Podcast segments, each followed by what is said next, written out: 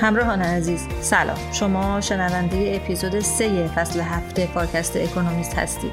امروز چهارشنبه 27 دی 1402 من هستی ربیعی به اتفاق دکتر فرهاد نیلی و دکتر حمزه عربزاده با مرور ویژه‌نامه جهان در سال 2024 مجله اکونومیست همراه شما هستیم. لطفا اگر علاقه من به موضوعات مشابه با آنچه که در فارکست اکونومیست پوشش داده میشه هستید کانال تلگرامی رهنمان رو دنبال کنید. ضمنا از کارگزاری موبین سرمایه که سامانه اختصاصی آنلاین اسمارت رو به عنوان دستیار معاملاتی هوشمند برای کاربران طراحی کرده و در طول اپیزود در موردشون بیشتر خواهید شنید بابت حمایتشون از این قسمت صمیمانه تشکر می‌کنم. ما رو حمایت کنید ما رو بشنوید و به دوستانتون هم معرفی کنید.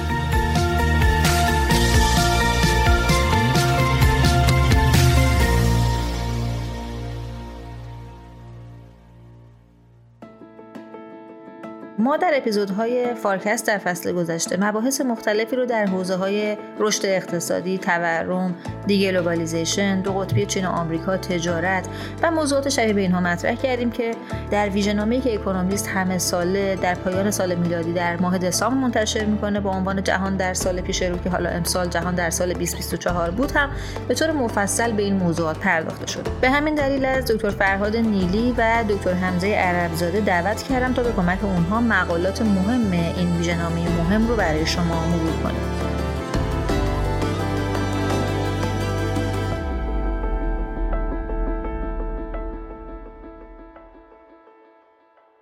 آقای دکتر نیلی سلام. سلام بر شما و خوشبختم که این هفته در خدمت شما و مخاطبان خوبمون در فارکست هستم.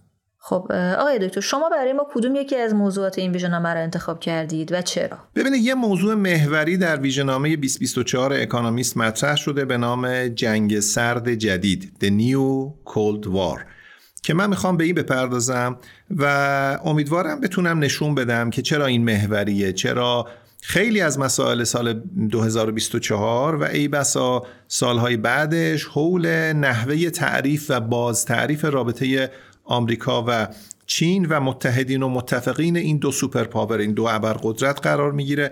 و چرا نگارش اتفاقات سال 2024 حول این دو موضوع رنگ دیگری بوی دیگری شکل دیگری به خودش خواهد گرفت؟ و چرا ما مسون نیستیم؟ چرا ایران مسون از چنین اتفاقی نیست و نمی‌توانه برای خودش یه جهان دیگری تعریف بکنه و این به ما رو به دنبال خودش خواهد کشید؟ خب داستان چیه آقای دکتر؟ ببینید وقتی جنگ جهانی دوم تمام شد سال 1945 آمریکا و اتحاد جماهیر شوروی که در واقع دو قدرتی بودند که از جنگ حداقل آسیب رو دیده بودند بر اساس دو ایدئولوژی کاملا متفاوت دوران جدیدی رو شروع کردند که تا 1990 طول کشید.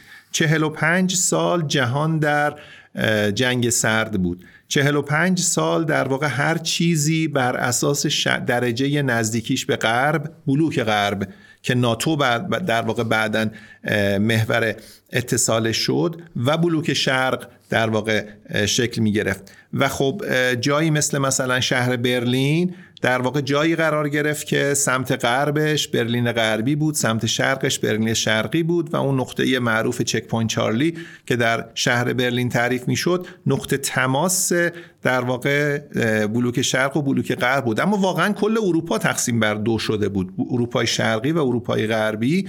و بعد در بقیه جهان در آمریکای لاتین در آسیای جنوبی در آسیای شرقی در خاور میانه در آفریقای شمالی همه بر اساس ای که مختصات خودشون رو بر اساس این دو قدرت تعریف بکنند رژیم سیاسیشون حداقل در بعد سیاست خارجی تعریف می‌شد.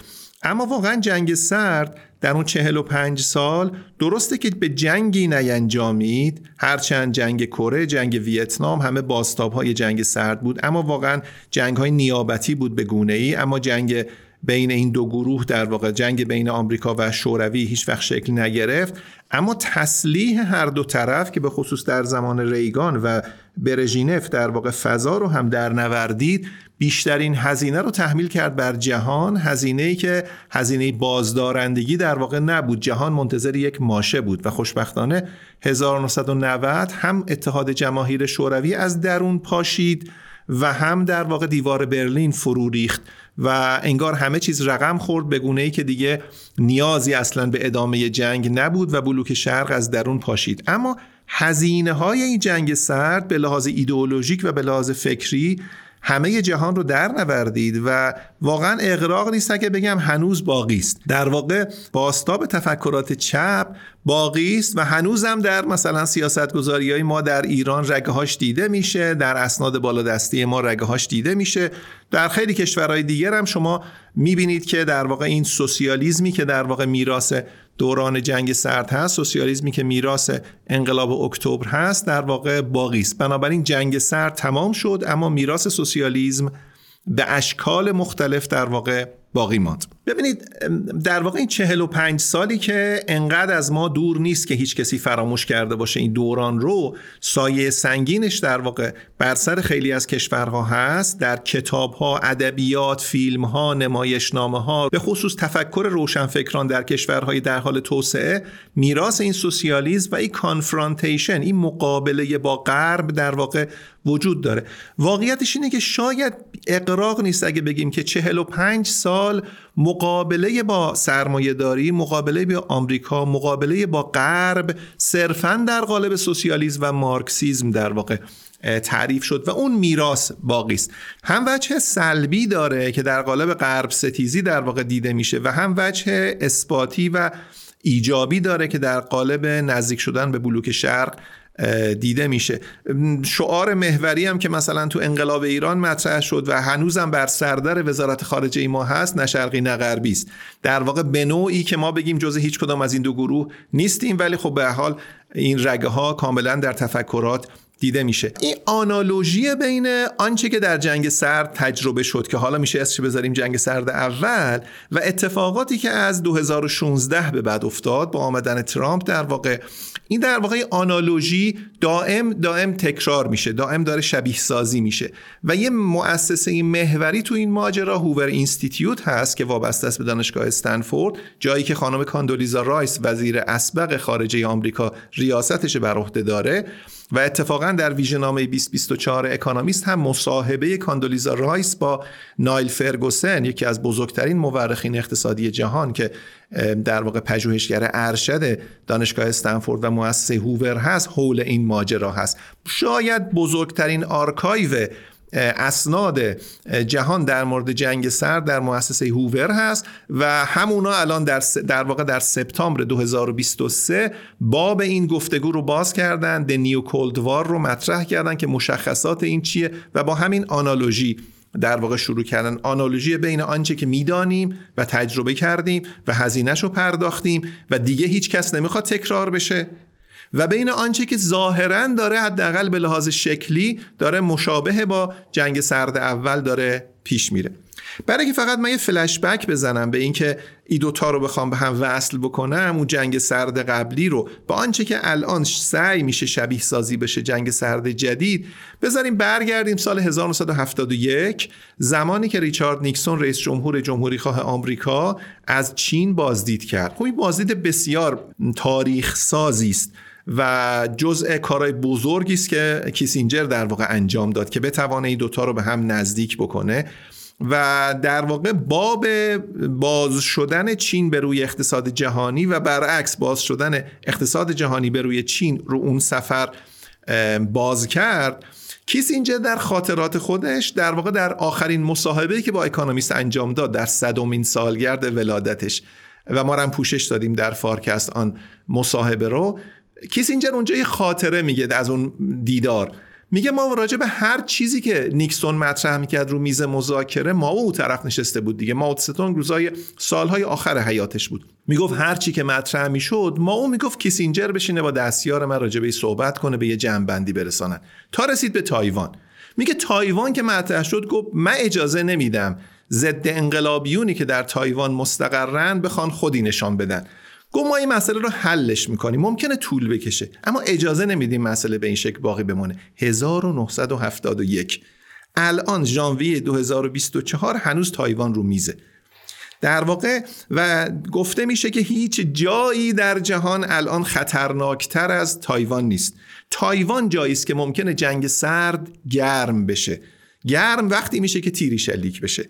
و اگر بخواد بازدارندگی اتفاق بیفته که جنگ سرد سرد بماند تایوان باز تعیین کننده است که جنگ سرد بمانه. و جالب ترم های جدیدی هم که می‌بینیم مثلا silicon triangle گفته میشه. مثلث سیلیکون. مثلث سیلیکون اشاره داره به آمریکا به چین و به تایوان.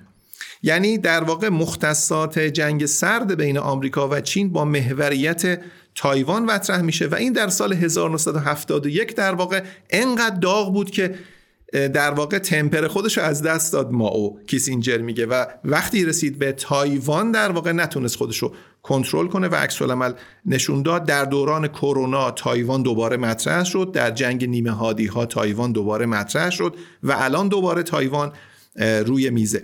اتفاق جالب اینه به نظر من. یعنی این برداشت خودمه که 1971 که نیکسون بازدید کرد از چین و درهای جهان رو آمریکا به روی چین باز کرد از 1971 تا 2016 جهان یه دوران برد بردی رو تجربه کرد. در واقع آمریکا و چین یک رابطه cooperation رو پیش بردن. البته با درجاتی از شدت و ضعف. شاید میشه بگیم که 2010 دیگه اوجش بود یا شاید 2008 در واقع اوجش بود. دوران globalization ی که رقم خورد با نزدیک شدن آمریکا و چین. چه اتفاقی افتاد؟ آمریکا تمام بازارش رو به روی چین باز کرد و چین تمام ظرفیت نیروی کار ظرفیت منوفکچرینگش رو با حداقل دستمزد به کار گرفت که هر آنچه رو که آمریکا نیاز داره در پایین ترین قیمت تولید کنه و به آمریکا صادر کنه. و آمریکا در ازای این کار ترژری بیل هایی رو چاپ می‌کرد و به چین می‌داد. و چین تبدیل شد به در واقع بزرگترین ذخیره ارزی جهان با قدرت مداخله ای که احتمالا تا دهه های بعد هم تعیین کننده خواهد بود. و آمریکا برخوردار شد از بزرگترین بدهی بزرگترین دفیسیت در واقع ترید دفیسیت بزرگترین کسری تجاری که مازادش در واقع در چین شکل گرفته بود. این اتفاق تا سال 2010 بازی برد برد بود. به چند دلیل. اولا هر آنچه رو که آمریکا می‌خواست چین براش تولید می‌کرد. و چین هم در واقع در ازایی هیچ فشاری به آمریکا نمی آورد. در واقع اوراق خزانه آمریکا رو می‌گرفت و انباشت می‌کرد و هیچ وقت کسی فکر یعنی کسی فکر نمی‌کرد که حداقل افراد عادی فکر نمی‌کردن که این ماجرا برگشتی خواهد داشت. اما به تدریج چین تصمیم گرفت نقش خودش رو عوض بکنه. چند جایی اتفاق افتاد. اتفاق اول چین یه برنامه تهیه کرد که این برنامه بعدا ازش رونمایی شد به نام مید این چاینا برنامه مید این چاینایی بود که چاینا در اونجا گفت که من دیگه نمی‌خوام کارخانه بزرگ جهان باشم. من دیگه نمی‌خوام کالاهایی با کیفیت پایین رو تولید کنم. من نمی‌خوام دست مزد پایین نیروی کارم بشه مزیت نسبیم. بلکه من می‌خوام کالای با کیفیت بالا تولید بکنم و من می‌خوام بشم لیدر تکنولوژی به خصوص تکنولوژی دیجیتال در دنیا. من با آی می‌خوام دنیا رو عوض بکنم و همه اقتصادم رو بازنویسی بکنم. بنابراین مهاجرت از کالاهای کارخانه‌ای مهاجرت از کالاهای اصطلاحا labor intensive یعنی کاربر مهاجرت از تولید کالاهای ارزان به کالاهای با کیفیت بالا. خب اینجا یه پارادوکسی مطرح شد. پارادوکسی بود که چین با یک میلیارد و 400 میلیون نفر جمعیت بزرگترین در واقع جمعیت جهان رو داره اگر بخواد مهاجرت کنه به کالاهایی که درش دیگه دستمزد دستمزد پایین و نیروی کار زیاد مزیت نیست پس چین چه کار خواهد کرد؟ اینجاست که بازتعریف اقتصاد و باز تعریف صادرات بر اساس هوش مصنوعی و تمام محصولات فناوری جدید شد برگ برنده چین و چین جهان رو متعجب کرد. این اتفاق اول بود. اتفاق دومی بود که اون انباره ذخایر ارزی که چین از سال 1980 تا 2010 طی سی سال جمع کرده بود چین یه دفعه گفت من می‌خوام کل نظام مالی رو باز تعریف کنم. گفت من برای خودم ورد بنک جدید درست می‌کنم. برای خودم IMF جدید درست می‌کنم. و تبدیل میشم به بزرگترین لندر بزرگترین وام دهنده در جهان بزرگترین سرمایه گذار در جهان نه بر اساس چارچوب های مالی انگلو سکسون بلکه بر اساس چارچوب های مالی خودم. و استراتژی لون تو اون رو مطرح کرد. وام میدم پس نداد مالک میشم.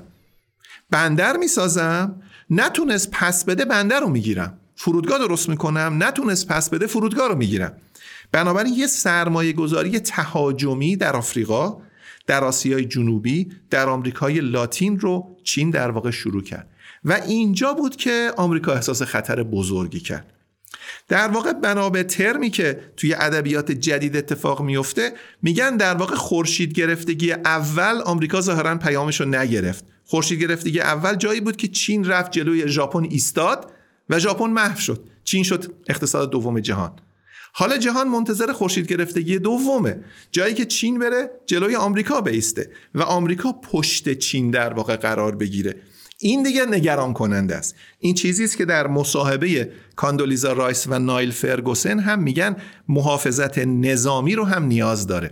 یعنی در واقع این ماجرا فقط تو ساحت اقتصاد بسته نمیشه. تو international politics هم بسته نمیشه. بلکه به لحاظ نظامی هم یک بازدارندگی رو طلب می‌کنه. خب آیده چی شد که چین تصمیم گرفت این نقش جدید رو بازی کنه و در واقع نقش خودش رو در جهان تغییر بده؟ من فکر می‌کنم که هیچ اتفاق عجیب غریبی نیفتاد. این یه ماجرای تدریجی طولانی بود.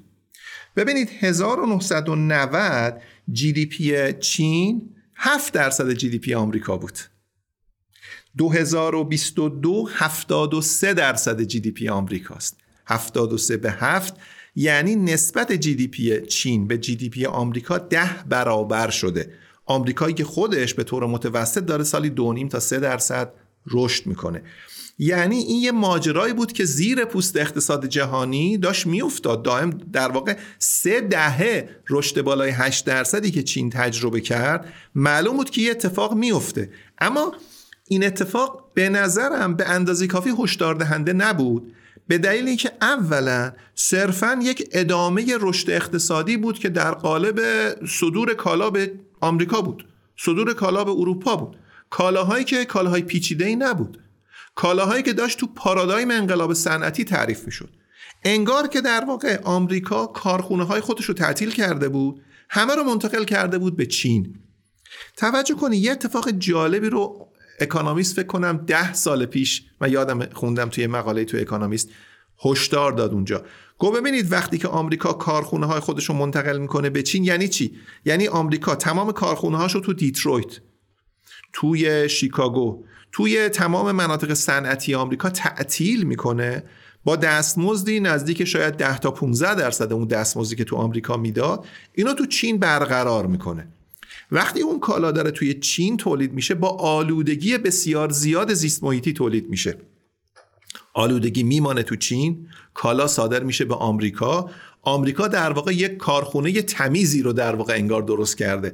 کالا با بدون هیچ گونه آلودگی به آمریکا منتقل میشه با حداقل دستمزد بدون آلودگی و بعد چین نیازمنده که دوباره اینو تولید بکنه. چرا؟ چون کالاهای خیلی دیوربلی نیستن. کالاهایی هستن که زود مستحلک میشن. بنابراین دوباره این اتفاق میفته و این بازی برد برده شکل می‌گیره. ببینید بنابراین آنچه که از 1980 میلادی به طور مشخص اتفاق افتاد تا سال 2010 سی سال رشد نمایی چین بود که پیش چشم همه بود.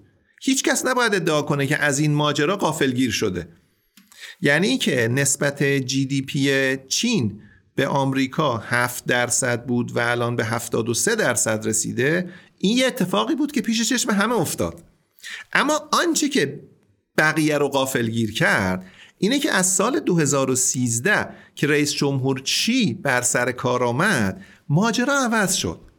اولا همه پیش بینی می‌کردن که هر اقتصادی که شروع کنه به باز کردن درهای خودش به روی اقتصاد جهانی درهای سیاست رو هم باز خواهد کرد. چین چنین کاری نکرد. چینی پارادوکس رو به نظرم خیلی هوشیارانه شکل داد. پارادوکس باز بودن اقتصاد بسته بودن سیاست. نه تنها بسته بلکه در واقع اتفاقی که در دوران جدید چین افتاد بسته بودن بیش از حد انتظار بود. یعنی یه رژیم کاملا ارز کنم که بسته سیاسی با تفوق حزب کمونیست اتفاق افتاد. و بعد می‌دونین که در واقع حزب هم در سال 2017 حزب کمونیست در واقع محدودیت زمانی رو از رئیس جمهور شی برداشت و رئیس جمهور شی در واقع در قدرت ماند. بنابراین یه رژیم کاملا در, در واقع centralized در چین برقرار شد. پژوهشگران مؤسسه هوور قطعا تمام کسانی که روی صلح جهانی و روی international order کار می‌کنن از این ماجرا خب فهمیدن که یه اتفاق داره میفته اتفاق بعدی بود که تسلطی که چین روی هوش مصنوعی پیدا کرد روی آیوتی پیدا کرد روی فناوری های دیسراپتیو پیدا کرد و در واقع طبق برنامه هاش در سال 2030 رهبر ای آی جهان خواهد شد. این خب چیزی است که همه رو به فکر انداخت. و بعد جهان رفت تو کرونا. در کرونا اتفاق بزرگی افتاد.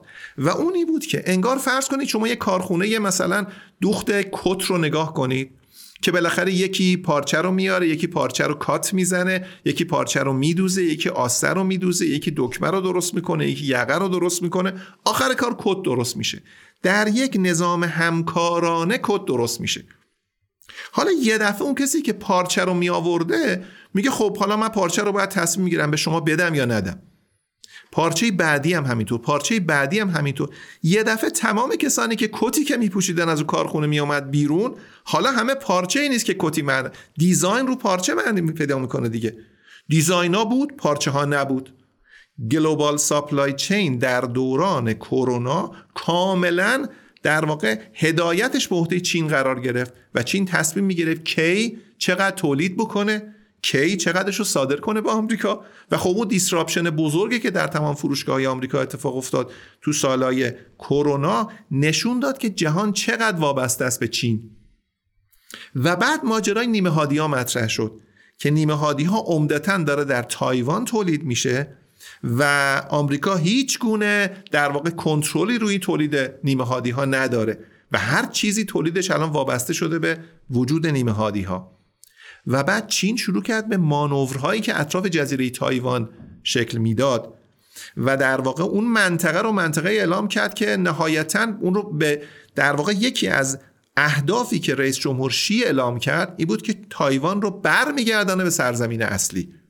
اینجا بود که همه alert شدن که این ماجرا ممکنه در واقع یه trigger point اساسی باشه.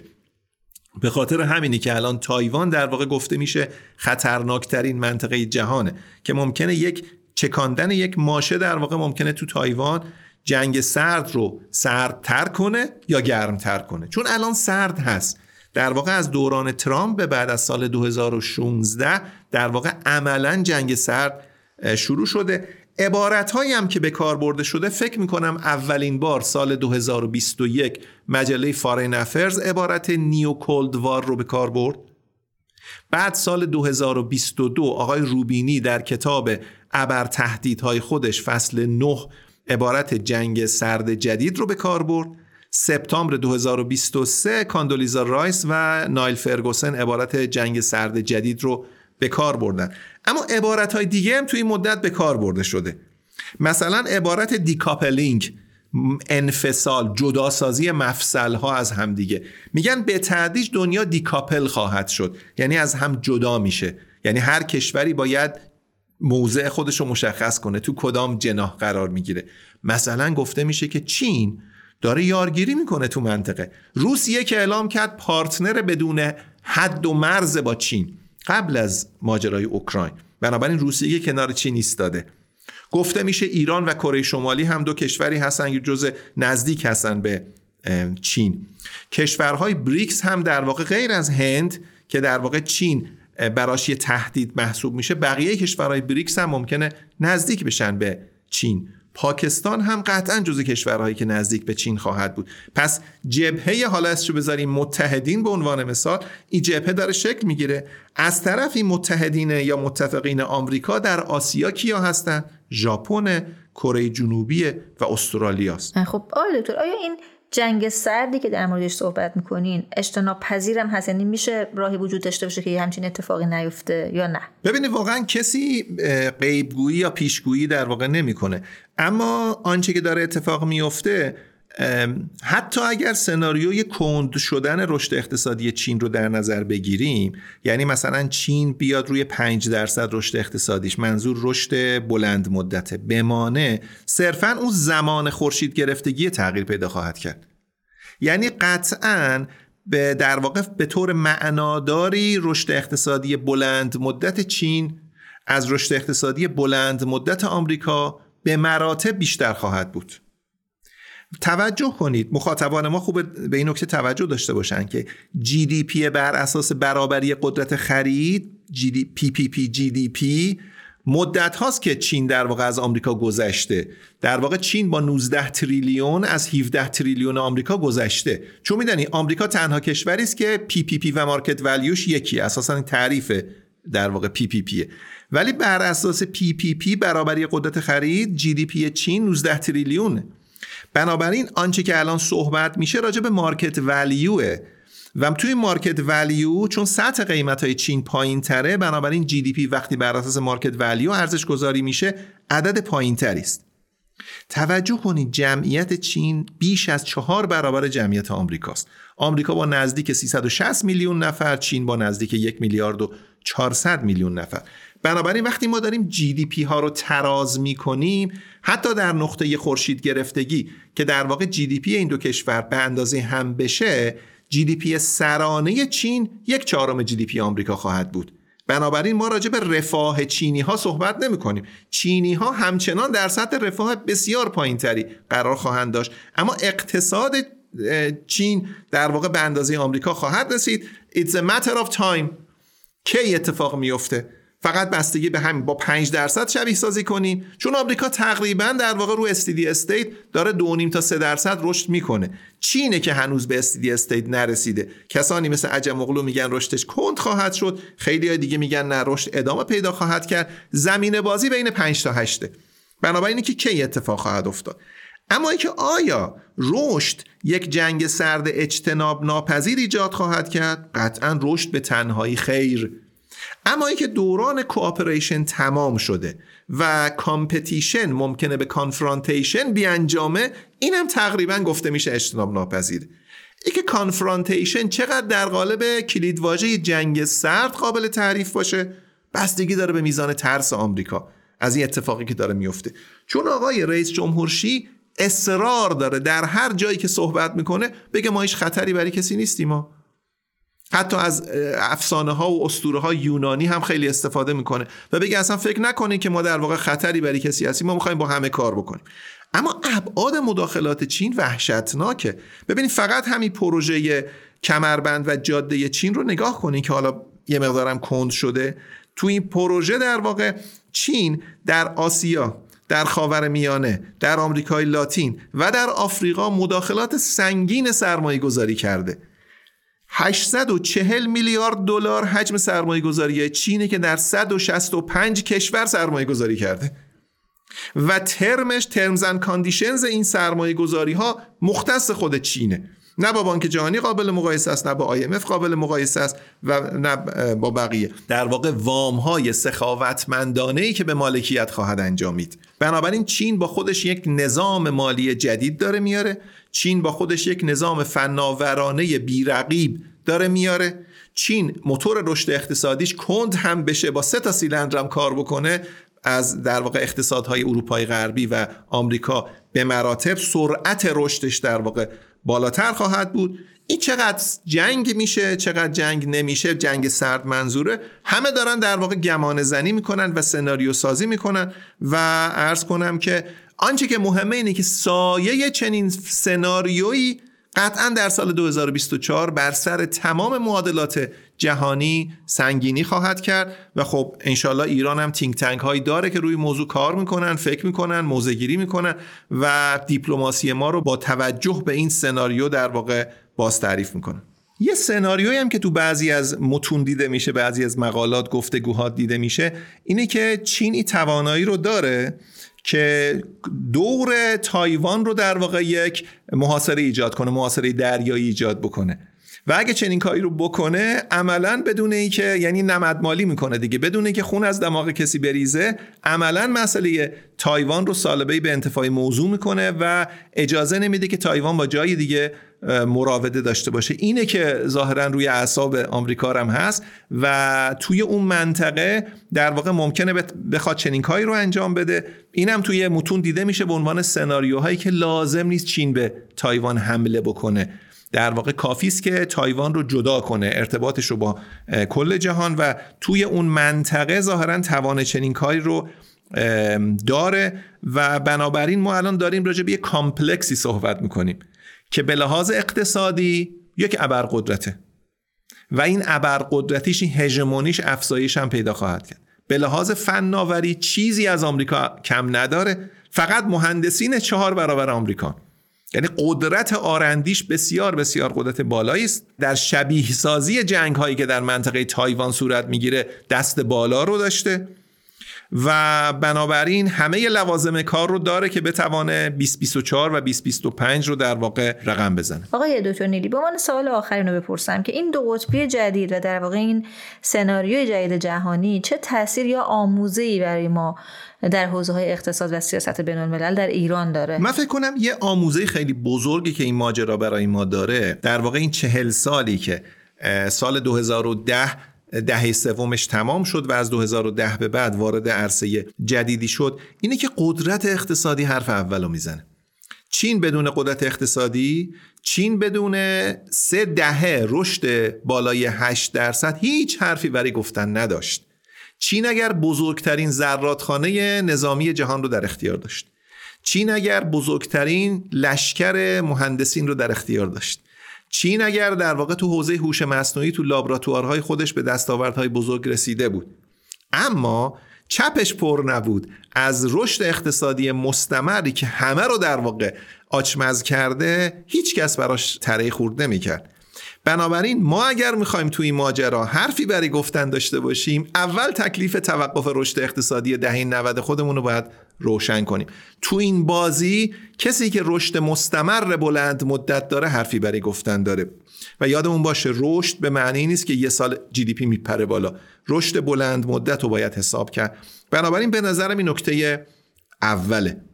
نکته دوم اینه که چین توانسته هوشمندانه کاری که تو سیلیکون ولی از سال 1997 به بعد انجام می‌گرفت رو رپلیکیت کنه در واقع دوباره سازی کنه. باز مهندسی بکنه و توانسته این کار رو انجام بده تلفیق اقتصاد با فناوری رو انجام بده. ما اگر نتونیم این کار رو بکنیم در واقع باز ما هیچ حرفی برای گفتن تو دنیای جدید نداریم. ما با رشد اقتصادی صفر ما با فناوری سرکوب شده تو هیچ یارگیری تو جهان نمی‌تونیم حرف بزنیم. توجه کنید دیپلماسی ما بر اساس میزان فاصله با آمریکا تعریف نمیشه. بر اساس میزان پشتگرمی به رشد اقتصادی و فناوری و استفاده بهینه از نیروهای با استعداد خودمون تعریف میشه. چین الان به اتکای چهار برابر لشکر مهندسینش که در بهترین دانشگاه آمریکا تحصیل کردن می‌تونه راجع به فناوری صحبت بکنه. و ما اگر منقطع بشیم با این ذخیره دانشی و ذخیره سرمایه انسانی که داریم تو هیچ محفلی حرفی برای گفتن نداریم. بنابراین اول هومورک خودمون رو انجام بدیم مشق شبمون رو انجام بدیم بعد تصمیم می‌گیریم فردا انشامون رو تو کدوم کلاس بخونیم که معلم مربوطه تشویقمون کنه. بدون مشق شب خودمون حرفی برای گفتن نداریم. با دفتر انشایی سفید سر هیچ کلاسی برای ما کف نمی‌زنه. خیلی ممنونم آقای دکتر نیدی خواهش می‌کنم. منم از شما ممنونم.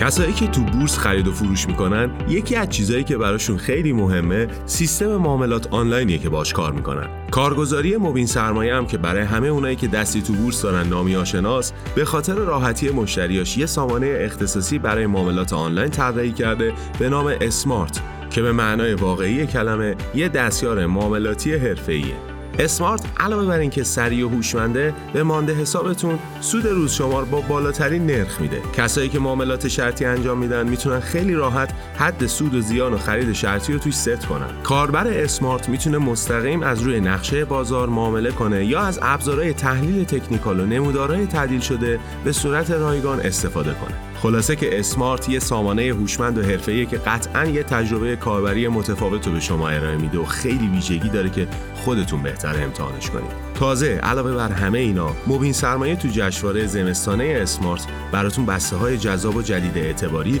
قرعه کشی های هیجان انگیز و کلی مزایای دیگه تدارک دیده. این جشنواره از روز مادر شروع شده و تا نوروز هم ادامه داره. بهتون توصیه می‌کنم حتما جزئیاتش رو از باشگاه مشتریان کارگزاری مبین سرمایه دنبال کنید.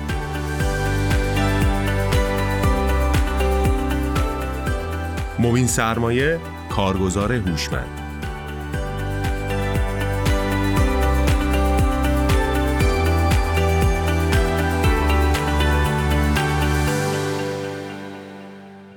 حمزه جان سلام. سلام به شما و سلام به مخاطبین عزیزمون در فارکست در خدمتتون هستم. ممنونم. حمزه جان ما توی بخش قبلی گفتگوی خیلی مفصل و خوبی با دکتر فرهاد نیلی در مورد دو قطبی جدید جهانی چین و آمریکا و در واقع جنگ سرد جدید داشتیم. می‌خوام اگر اجازه بدی با توجه به اهمیتی که مسئله تورم و نرخ‌های بهره بالا توی سال 2023 داشتن بحث رو با تو از اینجا شروع کنیم. اینکه چشم انداز اکونومیست از وضعیت تورم و نرخ بهره در سال 2024 در واقع چیه؟ و آیا می‌تونیم امیدوار باشیم که وضعیت تورم و نرخ بهره به دوران قبل از کرونا برگرده؟ آره به نظرم برای شروع بحث در مورد اقتصاد جهان در سال 2024 مسئله تورم و مسئله نرخ‌های بهره خیلی نقطه شروع خوبیه. یادمون باشه که ما سال 2023 رو در وضعیتی شروع کردیم که تورم در ماهای پایانی سال قبلش یعنی در ماهای پایانی سال 2022 خیلی بالا رفته بود و در واکنش بانک های مرکزی هم شروع کرده بودن به بالا بردن نرخ‌های بهره. از اون طرف هم وضعیت قیمت های انرژی تحت تاثیر جنگ اوکراین قرار داشت و خب همه اینا به این پیش بینی منجر شده بودند که و این نگرانی رو ایجاد کرده بودند که نرخ‌های بهره بالا و قیمت های بالای انرژی به فرود سخت اقتصاد منتهی بشن. یعنی منجر بشن به ایجاد رکود و بالا رفتن بیکاری در سال 2023 ولی خب چیزی که ما در سال 2023 عملا دیدیم این بود که این اتفاق نیفتاد و تقریبا در هیچ کدوم از کشورهای پیشرفته ما شاهد رکود نبودیم. و در ضمن همونطور هم که گفتی در ماهای پایانی سال 2023 تورم یک روند کاهشی پیدا کرد. حالا به شکل خاص در مورد آمریکا هم در فارکست هفته پیش صحبت کردیم. تو اقتصاد آمریکا ما سریع ترین افزایش نرخ بهره رو دست کم از سال 1980 به بعد داشتیم. ولی علا رغم افزایش نرخ بهره به اندازه بیش از 5 واحد درصد رشد اقتصادی آمریکا در سال 2023 حتی شتاب گرفت به خصوص تو نیمه دوم سال. اقتصاد اروپا هم با وجود افزایش نرخ بهره به اندازه 4 واحد درصد تونست بدون اینکه بحران اقتصادی براش به وجود بیاد حتی وابستگی انرژیش به گاز روسیه رو کم کنه و حتی نزدیک به صفر بکنه. بنابراین وضعیتی که امروز در کشورهای توسعه یافته شاهدش هستیم اینه که تورم روند کاهشی پیدا کرده بدون اینکه نرخ بیکاری بالا بره و رکود خاصی در اقتصاد اتفاق بیفته. بنابراین نهایتا اونایی که پیش بینی می‌کردن که سیاست های پولی انقباضی به فرود نرم اقتصاد منجر بشه به این معنی که سیاست های پولی انقباضی بتونن تورم رو پایین بیارن بدون اینکه آثار مخربی در بخش واقعی اقتصاد و در نرخ بیکاری ایجاد بکنه به نظر میاد که پیش بینی اینا در سال 2023 درست در اومده بود. ولی اکونومیست همچنان برای سال 2024 نگاه محتاطانش رو نگه داشته و معتقده که وضعیت اقتصادهای پیشرفته همچنان وضعیت شکننده. معتقده که اگرچه تورم در نیمه دوم سال 2023 روند کاهشی داشته ولی تورم همچنان در سال 2024 بالای دو درصد یعنی بالای تورم هدف بسیاری از بانک های مرکزی باقی بمونه خب دلیل اکونومیست برای این پیش بینی بدبینانه چیه چرا پیش بینیش اینه که نرخ‌های تورم همچنان بالای دو درصد باقی میمونه. خب این دلیلش وضعیت بازار کاره که همچنان داغ باقی مونده و دستمزدهای اسمی همچنان روند افزایشی دارن. بنابراین افزایش دستمزدها خودش تاثیر می‌ذاره روی تورم. حالا من به بحث بازار کار در ادامه بیشتر برمیگردم. ولی دلیل دیگه هم که باز وجود داره واسه نگاه بدبینانه اکانومیست به وضعیت تورم این مسئله قیمت حامل های انرژیه. خب که همچنان قیمت حامل های انرژی بالاه و پیش بینی اکونومیست اینه که ما باز هم شاهد افزایش قیمت حامل های انرژی باشیم. خب اگه به عدد و رقم ها هم نگاه بکنیم می‌بینیم که از تابستون تا حالا قیمت حامل های انرژی تقریبا 30 درصد افزایش پیدا کرده. البته بخشی از این افزایش هم به دلیل کاهش تولید تو کشورهای مثل عربستان بوده. یه بخشی هم احتمالا به خاطر جنگ اسرائیل و حماس. خب بنابراین در مجموع افزایش قیمت حامل های انرژی این ترس رو ایجاد کرده که اقتصاد دنیا بره به سمت دومین موج تورمی البته احتمالا بانک های مرکزی شوک قیمتی حامل های انرژی رو شوک موقتی و شوک به طرف عرضه ارزیابی می‌کنن و خیلی بعیده که بخوان نرخ بهره ها رو در واکنش به افزایش قیمت های انرژی بالا ببرن. ولی به هر حال اثرات تورمی همچین شوکی احتمالا مانع از این میشه که بانک مرکزی ها بخوان نرخ بهره رو بیشتر کاهش بدن اینکه نرخ های بهره پایین نیاد برای مثلا فرض کنید اقتصاد اروپا که از لحاظ وضعیت رشد اقتصادی وضعیت به نسبت شکننده ای داره یه مسئله مهمیه. ارزیابی اکانومیست اینه که نرخ بهره بالا می‌تونه اقتصاد اروپا رو ببره به سمت یک رکودی. بنابراین اگه که قیمت انرژی. دست و پای بانک مرکزی اروپا رو ببنده و مانع از این بشه که ECB نرخ بهره رو پایین بیاره خب این می‌تونه وضعیت رو برای اقتصاد مثل اقتصاد اروپا سخت بکنه. در آمریکا به نظر میاد که اقتصادش از لحاظ رشد اقتصادی در وضعیت بهتری قرار داره. ولی خب اونجا مسئله اینه که دولت بایدن و قبل از اون دولت ترامپ بدهی دولتی رو با کسری بودجه بالاشون خیلی بالا بردن.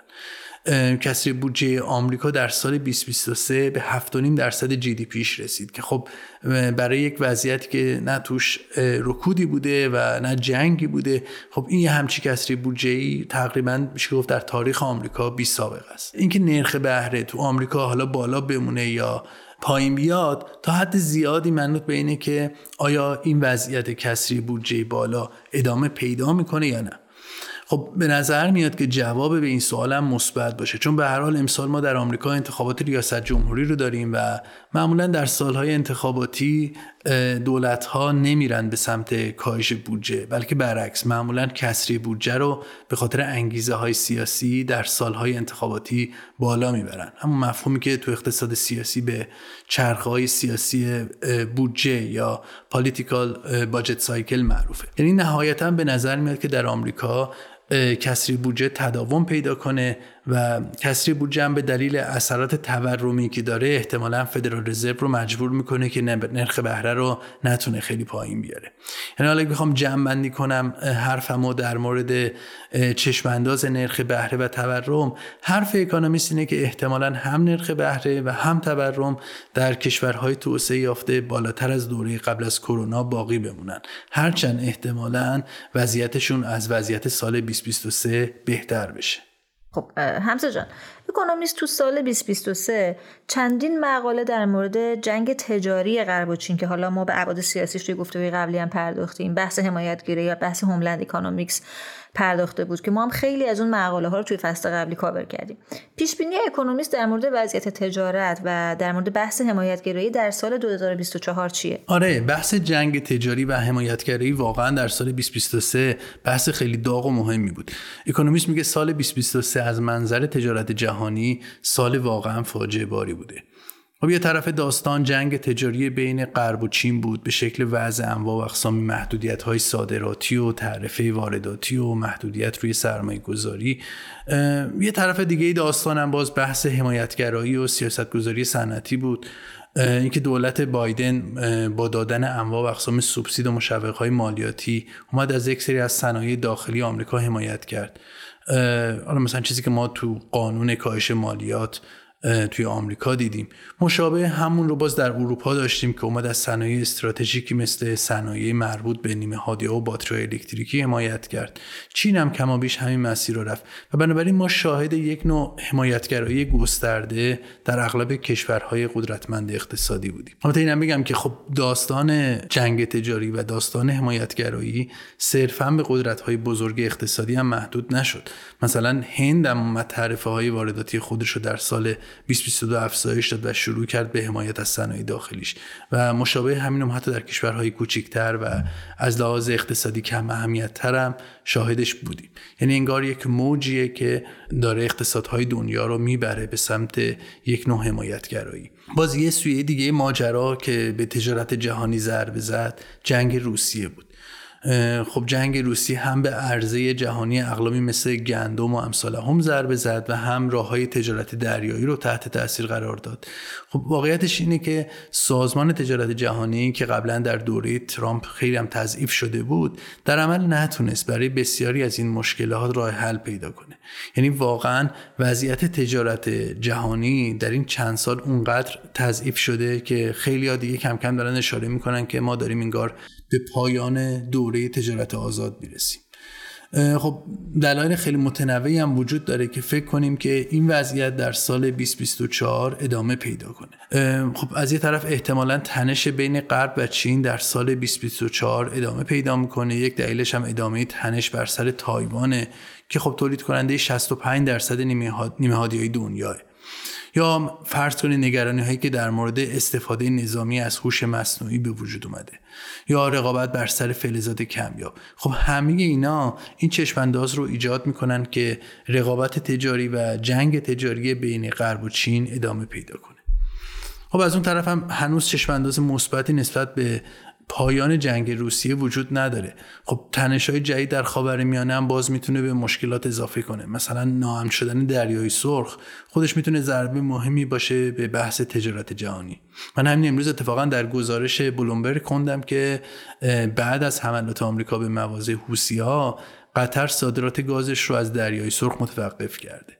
بنابراین تا اونجایی که به وضعیت خارج از اقتصاد برمیگرده انتظار اینه که فشارها روی تجارت جهانی چه از منظر حمایتگرایی که ناشی از رقابت‌های ژئوپلیتیکیه و چه از منظر تنش‌های نظامی ادامه پیدا کنه و چه بسا تشدیدم بشه. ولی خب شاید یه نکته جالب که بگم بد نباشه اینه که علا رقم همه این فشارهایی که روی تجارت جهانی بوده که عموما هم از سمت سیاست به اقتصادها تحمیل شده و سیاست گذاری دولتی منشأش بودن ولی واقعیت عدد و رقم های تجاری به ما نشون میدن که در عمل تجارت و اقتصاد تا حد زیادی مسیر خودش رفته و شاید اینجوری بگم که فشارهای سیاسی در واقعیت داستان نتونستن تجارت رو دست کم به اون میزانی که ترسش وجود داشت و خب برای بعضی هم آرزوش وجود داشت محدود بکنه.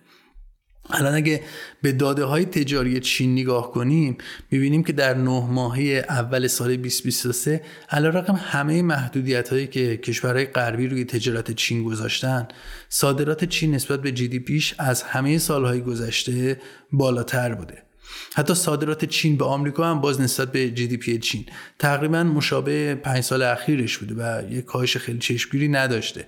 واردات چین هم نسبت به جی دی پیش تغییر زیادی نسبت به سال 2022 نداشته. اینه که اکانامیست میگه که انگار واقعیت تجارت جهانی پیرو سیاست گذاری ها نبوده و تونسته راه خودش رو بره و همین روند احتمالا در سال 2024 هم ادامه پیدا کنه.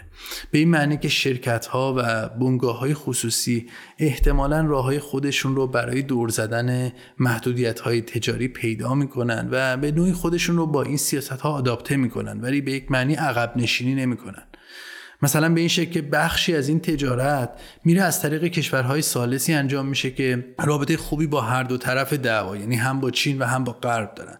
و خب منجر به این میشه که یه سری کشورهای جدیدی از دعوای ژئوپلیتیکی بین غرب و چین سود ببرن. حالا این نمونه بارزش هم شاید ویتنام باشه که همین الان هم از جنگ تجاری بین غرب و چین خیلی منفعت برده. حالا هند و چندین کشور دیگه شرق آسیا هم به همین شکل از این دعوای تجاری بین غرب و چین بهره مند شدن. به شکل مثلا اومدن در زمینگیری تامین به نوعی دارن جایگزین چین میشن. خب این داستان برای کشورهای غربی و شرکت های اونا هم البته هزینه یعنی جایگزین کردن چین در زنجیره تامین به این معنی که شرکت های غربی نیاز دارن که بیان دوباره در زیرساخت این کشورها سرمایه گذاری کنن. یعنی عملا این جنگ تجاری هم برای کشورهای غربی و هم برای چین هزینه از اون طرف برای سری کشورهای سالسی ممکنه منفعت ایجاد بکنه. به خاطر همین هزینه هایی که برای خود کشورهای غربی ایجاد میشه به نظر میاد که خود سیاستگزارها هم شروع کردن تا حدی سیاست های محدودیت زاشون روی تجارت رو تعدیل کنن. مثلا آمریکا در ماه جوان اومد کشورهایی رو که با آمریکا رابطه تجارت آزاد دارن رو از محدودیت های وارداتی مربوط به قانون کاهش تورم مستثنا کرد. خب پیش بینی اکانومیست اینه که همین روند در سال 2024 هم ادامه پیدا کنه و کشورهای بیشتری بتونن مستثنا بشن از محدودیت هایی که سیاست های حمایتی و جنگ تجاری ایجاد کرده. بیا بریم سراغ بازار کار که تو سال 2023 خیلی راجبش بحث زیاد بود. اینکه تو اکثر کشورهای توسعه یافته با کاهش بی سابقه بیکاری مواجه بودیم و همونطور که گفتی حتی علیرغم بالا رفتن نرخ‌های بهره بازم نرخ بیکاری تقریبا توی همه کشورهای توسعه یافته پایین باقی موند. اکونومیست چه چشم اندازی نسبت به بازار کار تو سال 2024 داره؟ آره واقعا داستان بازار کار تو این چند سال اخیر خیلی جالب بوده و به نوعی همه تحلیلگرای اقتصادی رو بارها شگفت زده کرده. خب یادمونه دیگه بعد از رفع محدودیت های کرونا در سال 2021 بازار کار خیلی سریعتر از چیزی که همه تصور داشتن رونق پیدا کرد و بیکاری کم شد. این روند تو سال 2022 و 2023 هم ادامه پیدا کرد و رکوردهای خیلی جدیدی از نظر کاهش بیکاری در خیلی از کشورها به وجود اومد. و سوال اینه که آیا این داستان در سال 2024 ادامه پیدا می‌کنه یا نه؟ خب اکونومیست در این زمینه خوشبینه و میگه حتی اگه اقتصادهای کشور اقتصاد کشورهای غربی وارد یک دوره رکود نسبی بشه احتمالا وضعیت بازار کار به همین شکل باقی میمونه و ما احتمالا شاهد نرخهای بیکاری پایین خواهیم بود. حالا برای اینکه یکم عدد و رقمم بگم در حال حاضر میانگین بیکاری در کشورهای OECD کمتر از 5 درصده. تقریبا یک واحد درصد کمتر از سال 2018 و 2019 یعنی قبل از داستان کرونا.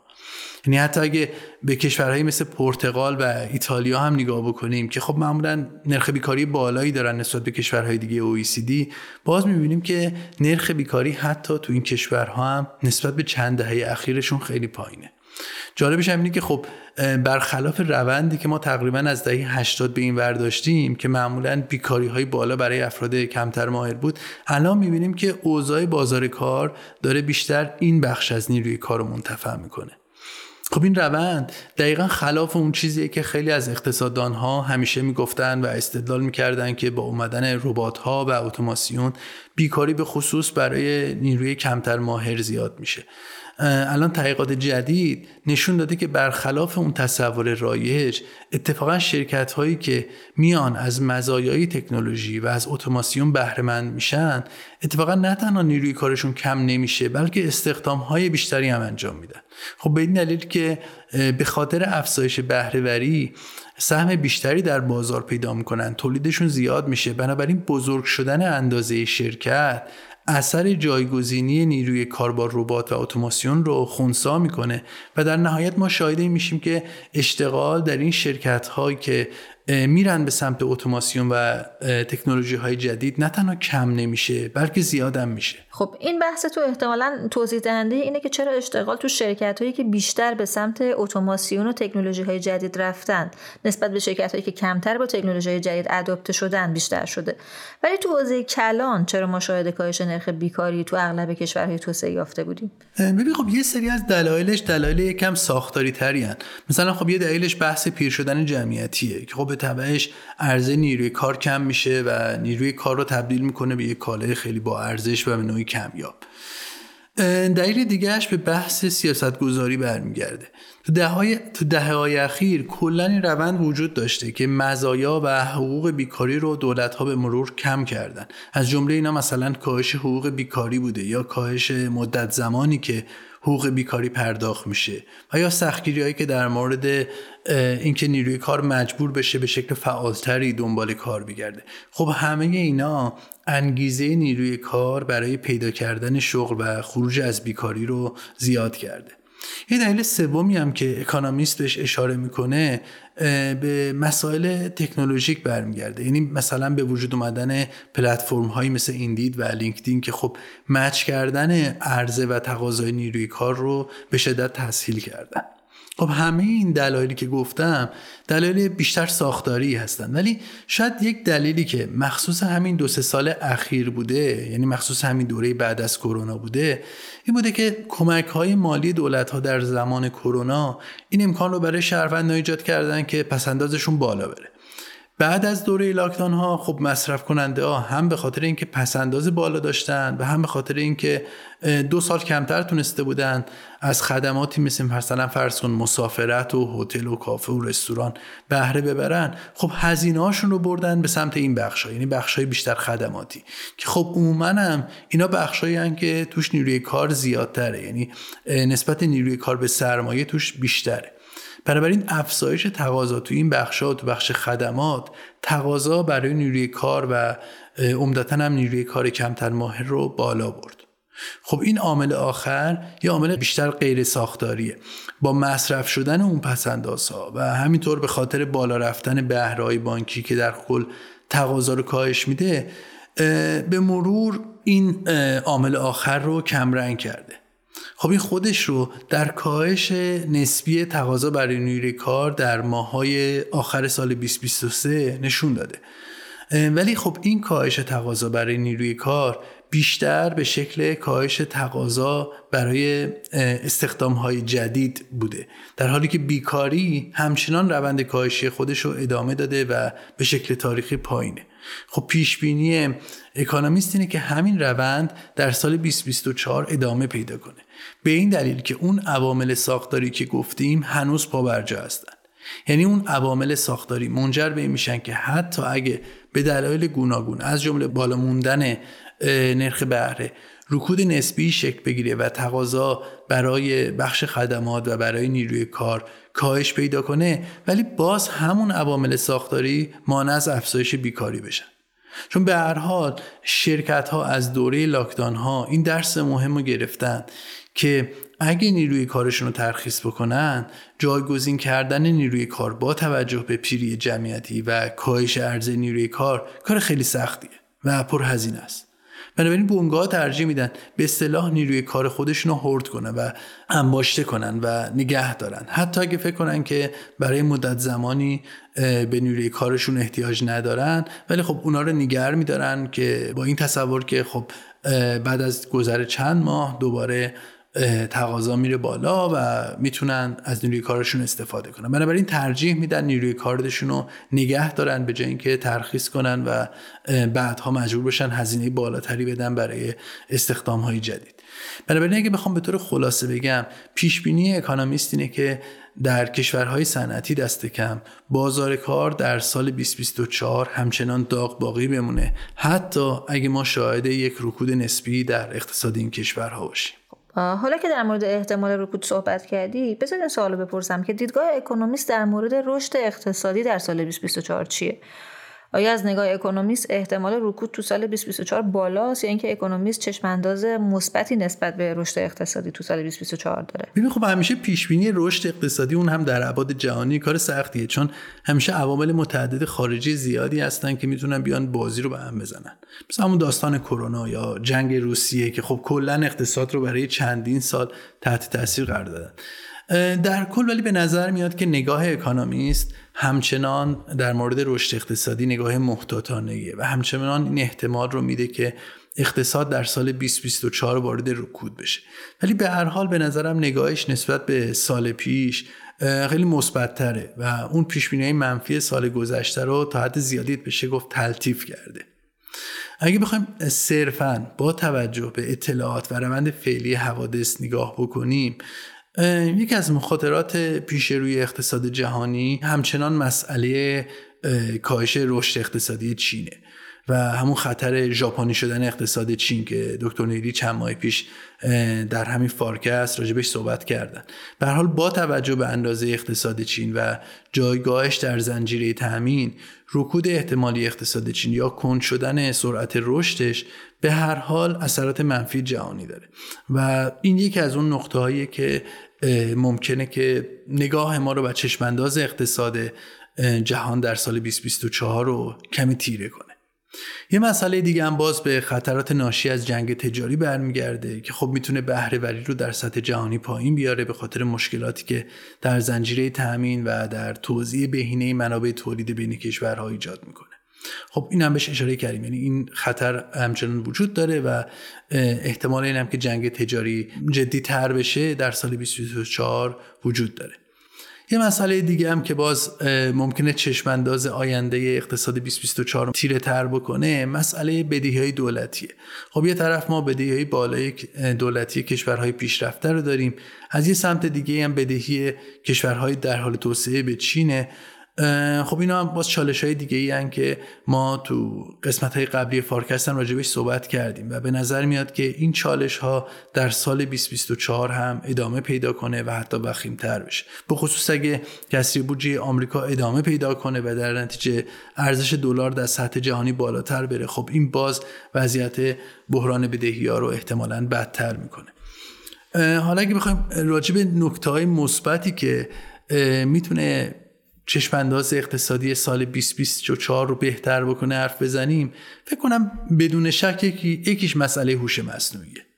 خب رشد هوش مصنوعی در سال 2023 واقعا تاثیر چشمگیری تو اقتصاد جهانی داشت. به طور خاص شرکت هایی که با خودشون که یا خودشون مستقیما مدل های هوش مصنوعی رو توسعه دادن و یا شرکت هایی که زیر ساختاش رو تامین می‌کردن تو سال 2023 بیشترین بهره رو از توسعه هوش مصنوعی بردن. شرکت هایی مثل آلفابت، آمازون، اپل، متا، مایکروسافت، Nvidia که خب اول شرکت هایی بودن که بیشترین focus رو در حوزه هوش مصنوعی داشتن. به طور متوسط ارزش سهام این شرکت ها در سال 2023 80 درصد رشد کرد. اما پیش بینی Economist اینه که در سال 2024 بیشترین منفعت ناشی از هوش مصنوعی به شرکت های خارج از این بخش برسه. یعنی به شرکت هایی که این تکنولوژی رو به کار میبندند و استفاده می‌کنن خب این شرکت ها به کمک هوش مصنوعی قادر میشن که هزینه هاشون رو کاهش بدن تکنولوژیشون رو توسعه بدن و درآمد و سودشون رو افزایش بدن. شاید در این بین باز هم به طور خاص شرکت هایی که در حوزه سلامت هستن و در حوزه finance کار می‌کنن. شرکت هایی که عموما یعنی حوزه هایی که خیلی داده محورن. این اینجور بخش ها شاید بیشترین منفعت رو در سال 2024 از توسعه هوش مصنوعی ببرن. برشک به نظر میاد که همچنان هوش مصنوعی اون نقطه‌ای باشه که در سال 2024 برای اقتصاد دنیا چشمانداز مثبت ایجاد بکنه. ممنونم حمزه جان. منم ممنونم از شما.